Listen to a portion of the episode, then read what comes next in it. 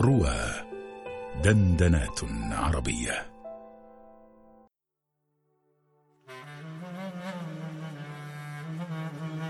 ينبغي للعاقل ألا يحكم بما يبدو له من استرحام الباكي المتظلم وتشكيه وشدة تلويه وتقلبه وبكائه.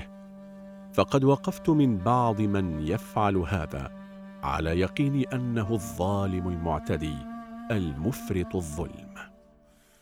ورأيت بعض المظلومين ساكن الكلام معدوم التشكي مظهرا لقلة المبالاة فيسبق إلى نفس من لا يحقق النظر أنه ظالم.